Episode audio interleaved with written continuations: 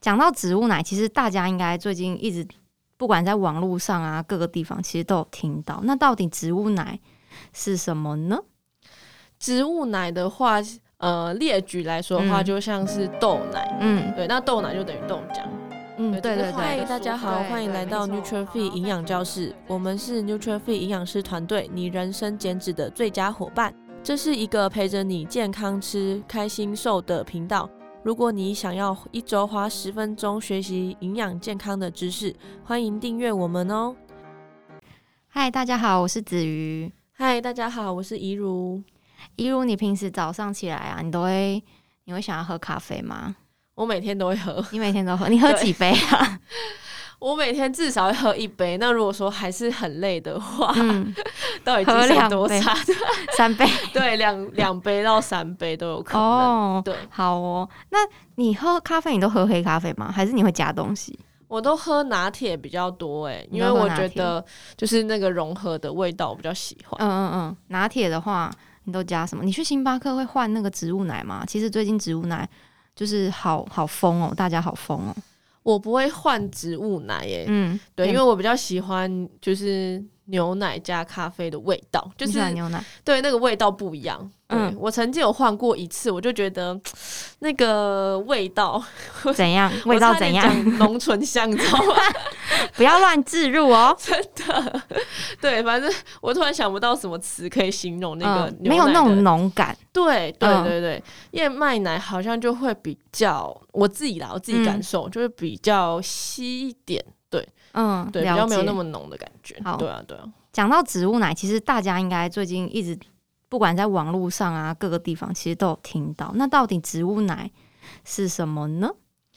植物奶的话，呃，列举来说的话，就像是豆奶。嗯，对，那豆奶就等于豆浆。嗯，对对对，换一个说法。对对，没错。好，然后再举一个，对，比如说燕麦奶。燕麦奶，对，其实就是燕麦去做。对，跟燕麦饮其实也是有一点像啊。对对，只是不同的说辞而已。嗯，对。那你觉得米浆算一？植物奶吗？对，它也是植物奶。对，其实米浆也是。好，那植物奶其实有很多种的举法，就是呃，刚刚讲的米浆、豆浆、燕麦饮，其实榛果饮啊，这种也都算是植物奶。那刚刚讲到就是喝咖啡都会加一些奶嘛，那植物奶的话，到底有哪些算是植物奶呢？你觉得？就是用植物当原料去做的一些很，应该说它看起来很像牛奶的颜色，嗯，对，但其实我们不会特别定义说它是奶制品，对，对，所以我们等下就会解释给大家听。那举例来说的话，就像是豆奶。然后燕麦奶、杏仁奶，嗯，或是比较这这三个是比较常见的，对对。然后还有像米浆、榛果奶，对，榛果奶这比较少见，比较特别。米浆也是哦，对对对，没错。那豆奶其实就是我们常喝的豆浆啊，对，只是换一个说法而已。对，那对于植物奶啊，其实很多人都会有一些迷思，就是植物奶它到底是不是奶？它有奶吗？还是它到底是什么？其实植物奶它不是奶，它没有奶，对对对，它没有牛奶的成分，对对对，它也不是乳制品，没错，对。然后很呃不同种类植物做的呃制品，它在营养学上面的分类也不一样。对，这个是蛮重要的。对，没错。就像豆浆、豆奶的话，它就是用黄豆去做的，就是大家可以可能就回推看看它的材料是怎样做的，所以就可以让它分类到某就是某一大类这样子，嗯，像是。豆浆啊，呃，是黄豆做的嘛？那黑豆浆是黑豆做的。其实这两个都是属于豆制品，那它们都属于豆鱼蛋肉类，在营养学分类上。那呃，像米浆跟燕麦奶，米浆是用米去磨的嘛，嗯，然后燕麦奶呢，它是燕麦为原料去制作，所以这两个其实都是淀粉哦，大家不要搞混了。然后这两个都属于全谷杂粮的部分。那刚刚你有讲到杏仁奶跟榛果奶呢？这两个的话，它就属于油脂类，对。对，然后所以它的热量的成分就比较大的来源是属于油脂类，脂肪，对。但是大家其实也不用太害怕这两个呃呃这两个制品，嗯，对，因为它呃大家如果有在接触的话，其实可以看到说它的热量是非常低的，对，对，也就是说它整体它可能从从杏仁里面萃取出来的量其实也很少。就是它的，对，对它抽取，因为像抽取物的部分，其实它量是非常少的，所以它整体的热量是非常低。嗯，对对，所以如果说你今天真的是想要力求整体的热量非常的低。然后你不想要喝牛奶的话，嗯，对，那你就可以换成杏仁奶，这是所有里面它的热量是最低的。对，对，而且其实油脂类，比如说像杏仁奶、榛果奶这种啊，它其实还会富含一些，比如说维生素 E 呀、啊，它会有具有抗氧化作用，其实也是不错的。对，没错。好，那一如你自己是喜欢喝牛奶加就是咖啡的嘛？对。那你觉得怎么样的状况下，你可能会去选植物奶来喝呢？呃，如果说我那阵子的话，肠胃比较敏感，嗯，的时候，嗯，我可能就会想说要选择换成植物奶。怎么说？对，因为。呃，乳糖的部分呢、啊，其实，在亚洲人来说，就比较容易会出现乳糖不耐症。对，尤其你有一阵子都没有喝牛奶之后。对，没错。所以，如果说我那阵子肠胃比较不好的话，喝牛奶可能会让我拉肚子，或是肠燥症发作。嗯嗯嗯。对，所以如果是呃这部分有一样的现象的人的话，就蛮适合可以换成植物奶的。对，因为植物奶它我们刚刚有讲过嘛，它本身里面就是没有。奶，它没有，它不是乳制品，它没有奶类。所以说，如果你有乳糖不耐症或是肠燥症的人，本身的那个肠胃乳糖酶本来就比较缺失，或是它活性比较低，那你喝植物奶基本上是不太会有影响。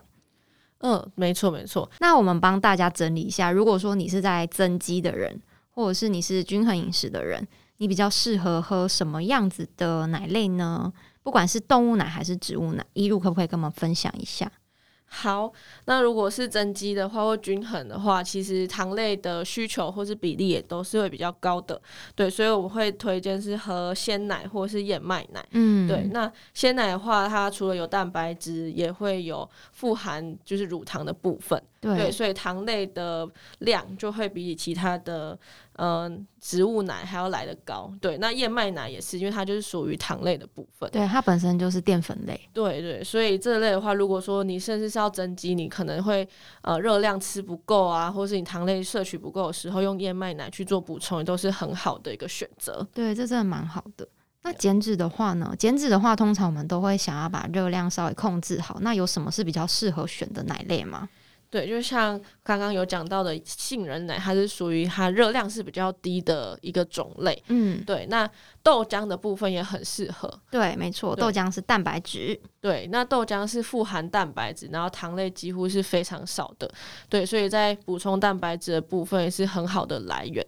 不，不过是可能是要注意一下，如果你很常胀气的话，对于豆制品啊，或是豆浆，可能就会比较敏感一点。没错，所以就是可以稍微看一下自己对于哪一个制品是比较耐受性比较好的。那除了有乳糖不耐症的人啊，可以适合喝植物奶以外，那还有什么人是也蛮适合呃改喝植物奶的？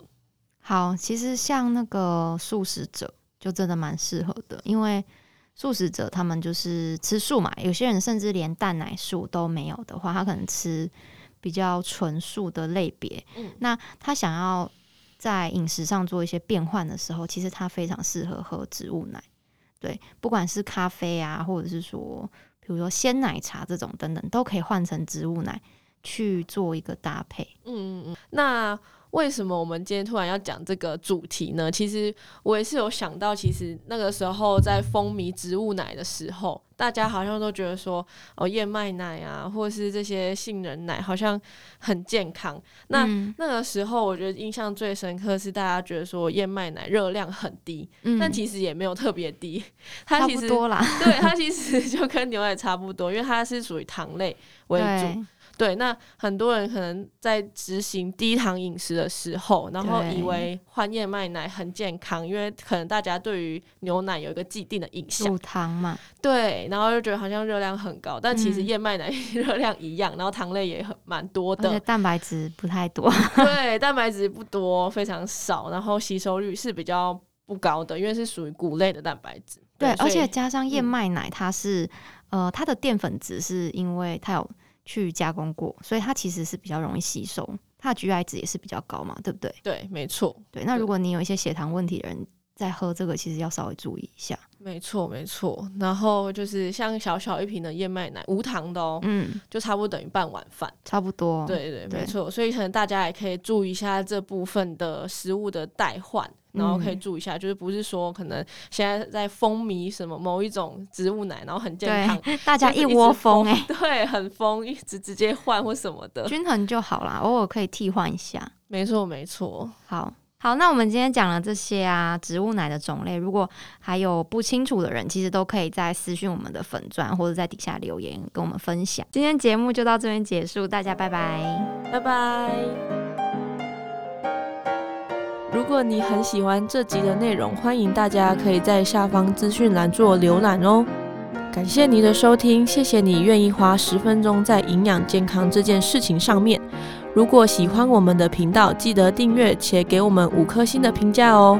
如果有任何的疑问或是回馈，欢迎来到我们的 IG 留言私讯我们哦。